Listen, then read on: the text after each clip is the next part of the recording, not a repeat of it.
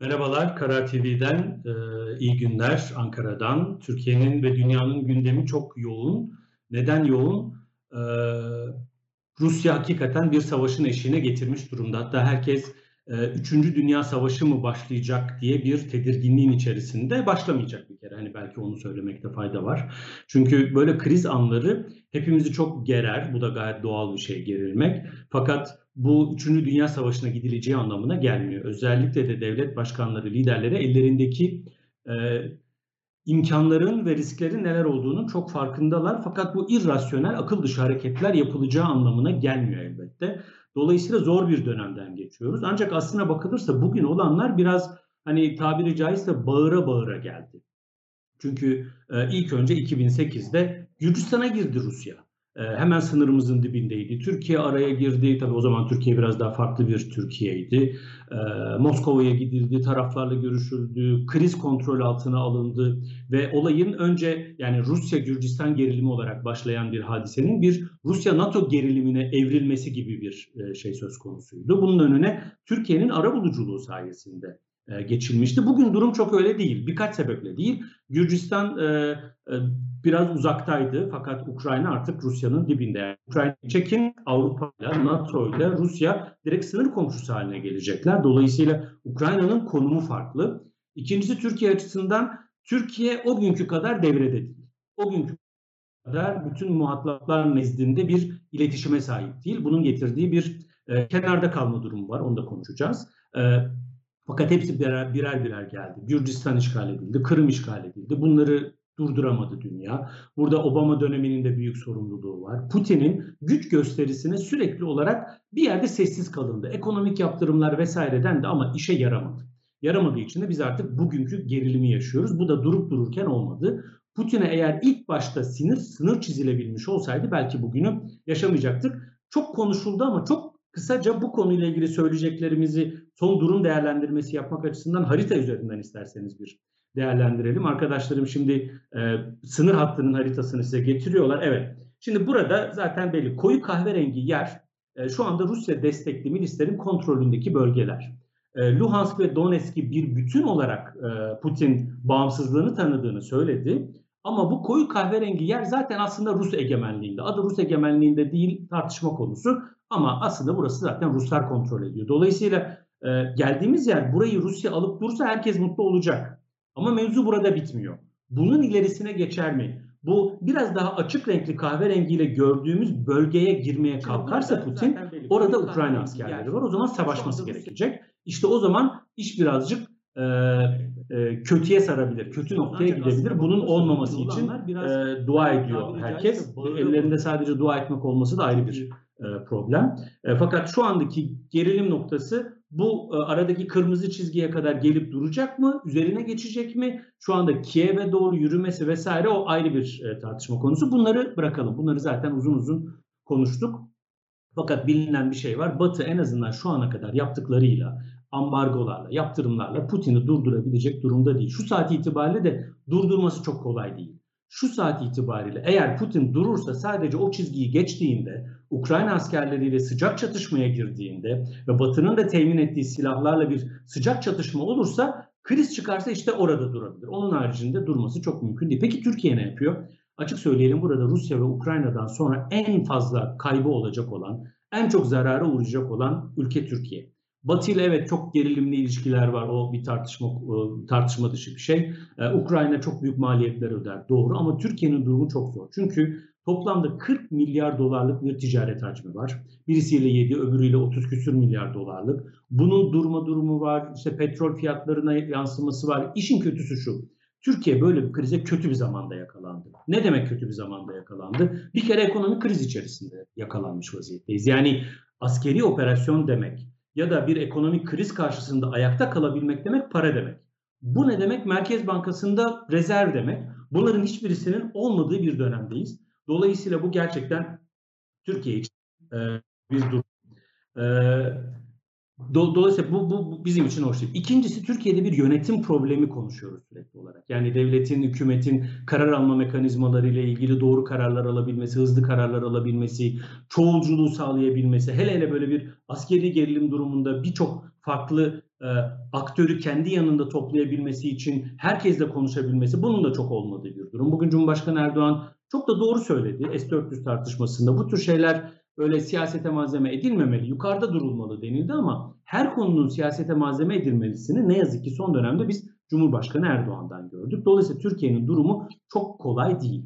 Kolay olmamasının başka bir e, sebebi de Türkiye'nin Rusya ile olan ilişkilerinin fazla ileriye gitmiş olması. Bunun karşısında dengenin öbür ucundaki Batı ittifakı ve kampı ile ilişkilerinde de ciddi bir güven bunalımının e, yer alması. Bu da bir problem. Ancak en azından şu ana kadar atılan adımlar yanlış değil. Dışişleri Bakanlığı bir açıklama yaptı. Rusya'nın tek taraflı adımlarını tanımayacağız dedi. Bu doğru bir açıklamaydı. Cumhurbaşkanı Erdoğan bugün açıklamalarda bulundu. Az önce geldi. İsterseniz ona çok hızlıca bir bakalım. Erdoğan diyor ki bugün çünkü bir var internetlerinden. Artık NATO zirvesinde e, NATO bu video konferans zirvesiyle beraber artık tavrını belirlemelidir ne yapacaksa yapmalıdır. Bu bir soru işareti. Çünkü NATO bir savunma konseyi, savunma ittifakı ve üyelerinin güvenliğini sağlamakla sorumlu. Ukrayna ise NATO'nun üyesi değil. Yani ya NATO diyecek ki Ukrayna'yı ben bugün itibariyle uyalı, üyeliğe alıyorum. Bu da demek ki ben Rusya ile savaşa giriyorum ki kimse bunu beklemiyor. Ee, ya da ne yapacak? Yetkisi ne Ukrayna'nın üzerinde bu krizi engellemek için. Bir pozisyon göstermekse bunu gösterebilir ama asıl pozisyon gösterecek en acıtıcı şey belki Almanya'nın e, Kuzey Yakım 2 projesini e, askıya almasıydı. Belki de iptal edeceğini söylemesiydi. Dolayısıyla NATO'nun ne yapacağı konusu açıkçası ben de merak ediyorum. Cumhurbaşkanı Erdoğan bittiğinde ne söyleyecek göreceğiz. E, Putin işte SSCB'nin Sovyet Sosyalist Cumhuriyetler Birliği'nin e, dağılması yanlıştı dedi. Dolayısıyla Türkiye Cumhuriyetler var bağımsızlığını ilan eden. Yanlış mıydı bu denildiğinde onları kastetmemiştir dedi Cumhurbaşkanı. Yine biraz havaya bakıp ıslık çalma durumu ama reel politik içerisinde hadi onu anlayalım. S-400 meselesi bugün yaşadığımız krizin en sıkıntılı anlarından birisi S-400. Ee, Kemal Kılıçdaroğlu bu S-400'ü kime karşı kullanacağız demişti. Cumhurbaşkanı Erdoğan da dedi ki füze nereden gelirse oraya karşı kullanacağız. Bu biraz e, soru işareti. Çünkü Türkiye'ye güvenlik tehdidi nereden geliyor sorusunun cevabına baktığımızda Biraz tarihe baktığımızda bunu görmemiz e, mümkün açıkçası. E, etrafımızda en büyük ordusu olan, en fazla güvenlik riski yaratan ülke Rusya. En basiti İdlib. 35 tane Türk askerini şehit eden ülke e, Rusya. Bizim eğer Suriye'de bir çatışmaya gireceksek birinci anlamda çatışmaya girebilecek olduğumuz Ülke Rusya. Evet Amerikan askerleri var. Evet PKK varlığı var ama PKK ile biz zaten savaşıyoruz istediğimiz gibi. Bir ülke düşüneceksek Amerika'nın Suriye'deki varlığı bir savaş gücü değil. Bir irtibat timi tadında bir çok az sayıda askeri söz konusu orada. Dolayısıyla bizim geçenlerde gördüğünüz Türk Hava Kuvvetleri Karadeniz'de önleme harekatı yaptı. Kime karşı yaptı bu önleme harekatını Türk Hava Kuvvetleri? E, Rus MİG'lerine karşı yaptı ki bugüne kadar bunu gerçek hayatta da defalarca yaşadık. Rus MİG'leri büyük bir hızla Türk hava, hava sahasına doğru gelirken Türkiye'den, Mürtet'ten kalkan F-16'lar önleme harekatları yaptı. Bunu kime karşı yaptı? Rusya'ya karşı yaptı. Peki biz Rus uçaklarını, Rus füzelerini neyle durduracağız? Rus füzesiyle durduracağız. Bu akla yakın mı? Bence değil. Kaldı ki S-400 bugüne kadar hiçbir aktif savaşta kullanılmamış. Hiçbir füze düşürdüğü kayıtlara geçmemiş. Hiçbir uçak vurduğu kayıtlara geçmemiş olan bir silah sistemi. Evet gelişmiş bir silah sistemi ama denenmemiş bir silah sistemi. Kullanılmamış bir silah sistemi. Kaldı ki bu gerçekten açık ve çalışıyor mu onu da bilmiyoruz. Cumhurbaşkanı Erdoğan nerede durması gerekiyorsa orada duruyor e, cevabını veriyor. Hangarda mı duruyor sorusuna. Peki bu 2 milyar doları biz niye verdik? Bu büyük bir soru işareti. Peki bu Putin meselesi Türkiye'nin ne yapacağı anlamda zor. Yani Ukrayna ile ilişkilerimiz devam edecek. Rusya ile mesafeli ilişki kuracağız. Batı ile çok da yakın olma şansımız yok. Çünkü Batı'nın zaten bir güven problemi var Türkiye'ye karşı. Dolayısıyla biraz dışarıdan bize mesele bulaşmasın diye izlemekle yetineceğiz gibi görünüyor. Belki Ukrayna Devlet Başkanı da istediği gibi e, ortak platformlar kurulabilir. Burada Türkiye e, katılabilir. Belki ev sahipliği de yapabilir ama bunun adı bir arabuluculuk değil. Bunu baştan koyalım. Arabuluculuk yapacak olan kişinin taraflar üzerinde bir gücünün olması da gerekir. Türkiye'nin e, Rusya üzerinde bir gücü yok yaptırım gücü uygulayabileceği ya da Batı ittifakını bir yere evriltebilecek bir gücü de söz konusu değil. En fazla kolaylaştırıcı olabilir, ev sahipliği yapabilir. Türkiye'den böyle değil. P5 artı 1'i hatırlayın. Ee, İran'la Batı ülkeleri arasında e, müzakereler yapılırken evet biz ev sahipliği yapardık ama beraberinde İran da gelirdi, Avrupalılar da gelirdi. Türkiye heyetinin odasına girerdi ve akıl sorardı ne yapalım diye. Bunun adı arabuluculuktu. Bugün yapılanın adı arabuluculuk değil. Sadece onlara bir e, toplantı odası sağlamaktan ibaret olacaktır diye düşünüyorum. Fakat bu tabii ki gerilime taraf olmamız gerektiği anlamına gelmiyor. Asıl Putin'in söyledikleri ve yaptıkları Türkiye'de çok başka bir kesimi e, zor duruma soktu. Onlar da kim? Rusyacılar. Türkiye'de bir Rus lobisi var. Bugün kararda Yıldıray Oğur'un yazısını okumanızı şiddetle tavsiye ederim. Çok da güzel e, kaleme almış bunun çerçevesini ama biraz da uluslararası platformda Rusya'nın nasıl algılandığını bir Zezinski'nin e, açıklamaları üzerinden e, söylemiş. Bu çok önemli. Okumanızı şiddetle tavsiye ederim. Türkiye, e, Rusya ve Amerika arasında bir kesin siyah beyaz bir tercih yapmak zorunda değil. Soğuk savaş zamanında bile Türkiye bir tercihte bulunmadı. Evet NATO'daydı, evet Batı İttifakı kampındaydı ama Moskova ile ilişkilerini hep sürdürdü Türkiye. Hiç kimse de NATO ile yakın olalım derken Moskova'ya karşı olalım, Moskova'ya düşman olalım demiyor. Ama biz eğer yani tarihe şöyle kısaca bir bakmak yeterli. Kim Türkiye'nin stratejik olarak hasmı ya da stratejik olarak Türkiye'ye riski kim oluşturuyor? Ee, 93 Harbi'nde 87, 88, 1987, 88 yıllarında Ayastefanus Anlaşması imzalandığında İstanbul'un dibine kadar, dibine kadar dediğimde İstanbul'da olanlar bilir Ataköy'ün biraz ilerisine kadar. Bakırköy Belediyesi sınırlarına kadar gelmiş bir Rusya var önümüzde.